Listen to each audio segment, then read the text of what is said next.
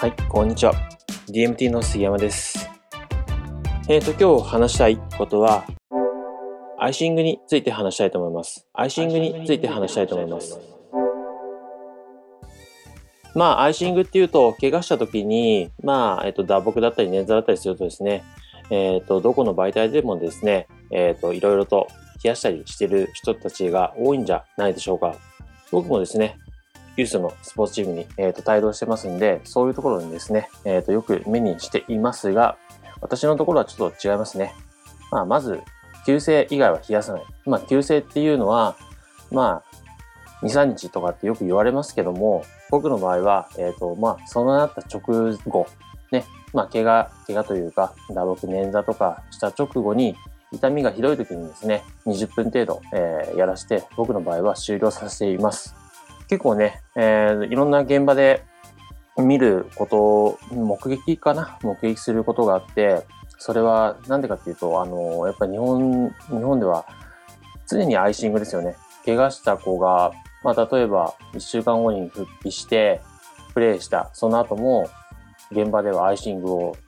しようとか、アイシングをしてる姿っていうのをよく僕は目にします。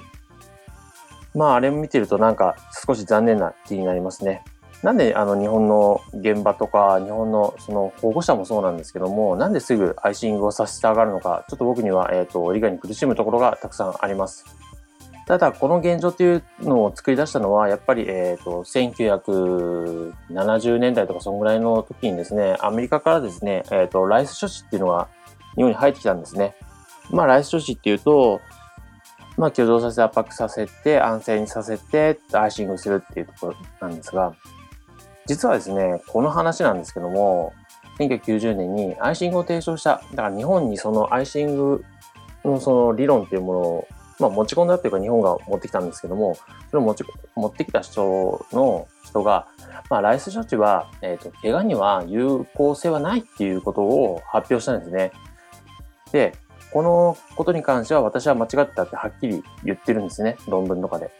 それにもかかわらず、今は1900、えー、と当時1990年にそれを発表して、今2000、今年21年なんで、30年以上ですね、まだですね、日本の業界っていうのは、アイシングを提唱してますよね。よく見るのが、野球の現場。ピッチャーが投げた、先発のピッチャー投げた後に大きなね、氷氷のというか、アイス、アイスをですね、肩のところに乗っけて圧迫させてぐるぐる巻きにしてるっていう姿をよく見ますよね。ああいうのを見ててもですね、やっぱりですね、まあなんか日本で遅れてるなって感じがします。で、それメジャーリーグとか各各国、日本以外のところを見ると、アイシングしてる場面っていうのはあんまり見ないんですね。で僕もイタリアに、えっと、遠征に行った時なんかは、アイシングをしてるっていうところはほとんどなかったです。ほとんど目撃しなかったですね。怪我した子も、特にそのアイス、まあ、氷ので、えっ、と、巻くとかっていう姿を、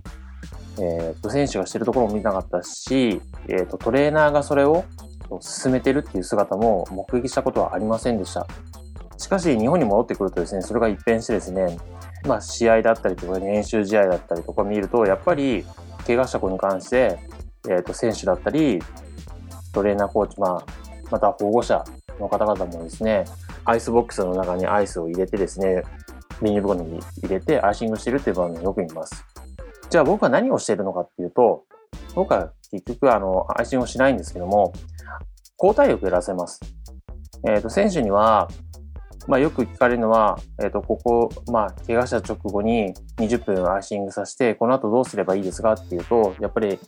やした方がいいですかねっていう質問をよく受けるんですが、いや、そういうことしなくていいから、まず交代力やろうねっていう話をします。じゃあなんで僕アイシングやらないかっていうと、まあその論文にも書いてあるんですが、結局、炎症が起きてるっていうのは確かにそこの組織が壊れて熱くなって、そこが痛みが発生するんですけども、実はその過程において、その組織を治そうということが行われてるんですね。で、その組織を、えー、と治そうとしているところにアイシングしてしまうとどうなるかっていうと、血管が縮こまっちゃうんですね。炎症が起きて、血管が拡張して、そこにいい、えー、と栄養素だったりとか、えー、と治そうとする、まあ、血小板とかそういうものをたくさんそこに動員するのにもかかわらず、アイシングをすることで血管が縮こまる。細くなってしまうと、それが行き渡りにくくなってしまうんですね。そうなってしまうと結局、治す過程を阻害してるっていうことになるんですね。つまり、それをやり続けることで、まあ、治りが遅くなってしまうと。なので、えっと、自分は抗体浴をやらせます。で、抗体浴っていうのは、最初にですね、あったかい、まあ、お風呂でもいいんですよ。お風呂に入っていただいて、その後に、本当だったらアイスバスみたいな感じに入ってもらうことが一番なんですけども、まあ、なかなか家庭でそういうことできないと思うので、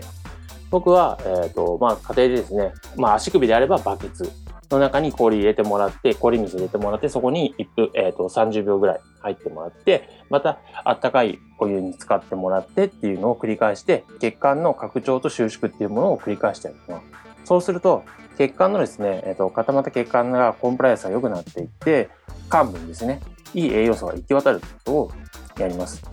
あともう一個は、結局その副交感神経と交感神経が働きが良くなるので、そこに一定量の血液が行き渡りますので、そこまで痛みが伴うことがなくなるんですね。まあ、どうしても炎症期っていうのは交感神経優位になりますんで、そこの血管拡張しまくって、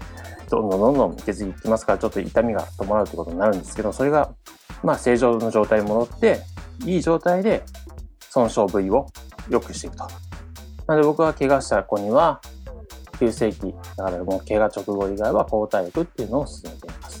ぜひですね、これを聞いているあなたには、抗体力っていうのを本当に進めます。で、やり方としてポイントがありまして、5回セットっていうのを僕やってます。まず、あったかいお湯。まあ、あったかいお湯っていうのは何でもいいと思います。えっ、ー、と、もう本当お風呂のお湯でいいですね。入っていただいて、まあ、冷たいまあ、今言ったバケツに、えっ、ー、と、氷水とか貼ってもらってもいいですし、えっ、ー、と、シャワー、一番冷たいシャワーのとこで幹部を30秒ぐらい冷やしてもらって、また、1分間お風呂に入ってもらって、え、ー、と、30秒また冷やすっていうことを5回繰り返してください。で、最終的に、あったかい、冷たい、どっちで終わるかっていうと、冷たくしてから出ていただくと。これを僕は、えっ、と、推奨します。本当にこれやると、幹部の治りが良くなるですね。もちろん痛みも取れますし、幹部の治りも良くなっていくと。そうすると、次のステップ、ね、えっ、ー、と、復帰に向けての、えっ、ー、と、ステップが踏みやすくなるんですね。僕はアイシングはちょっと、怪我直後以外はやってないので、それをやり続けるってことは逆に阻害するということなんですね。なんで、それが論文にも書いてありますし、そういうことをもう30年以上もう前にそれはもう失敗に終わってるってことを言われてますんで、もうぜひですね、ここで、まあ、アイシングというものの概念を一回捨てていただいて、選手のために、まあ、怪我した人のためにですね、この知識っていうものを使っていただければいいかなと思います。というわけですね、今日はアイシングというテーマについて、え、ー、と、お話ししました。また何かこういった情報を皆さんに提供できればと思っております。それではまた。DMT の杉山でした。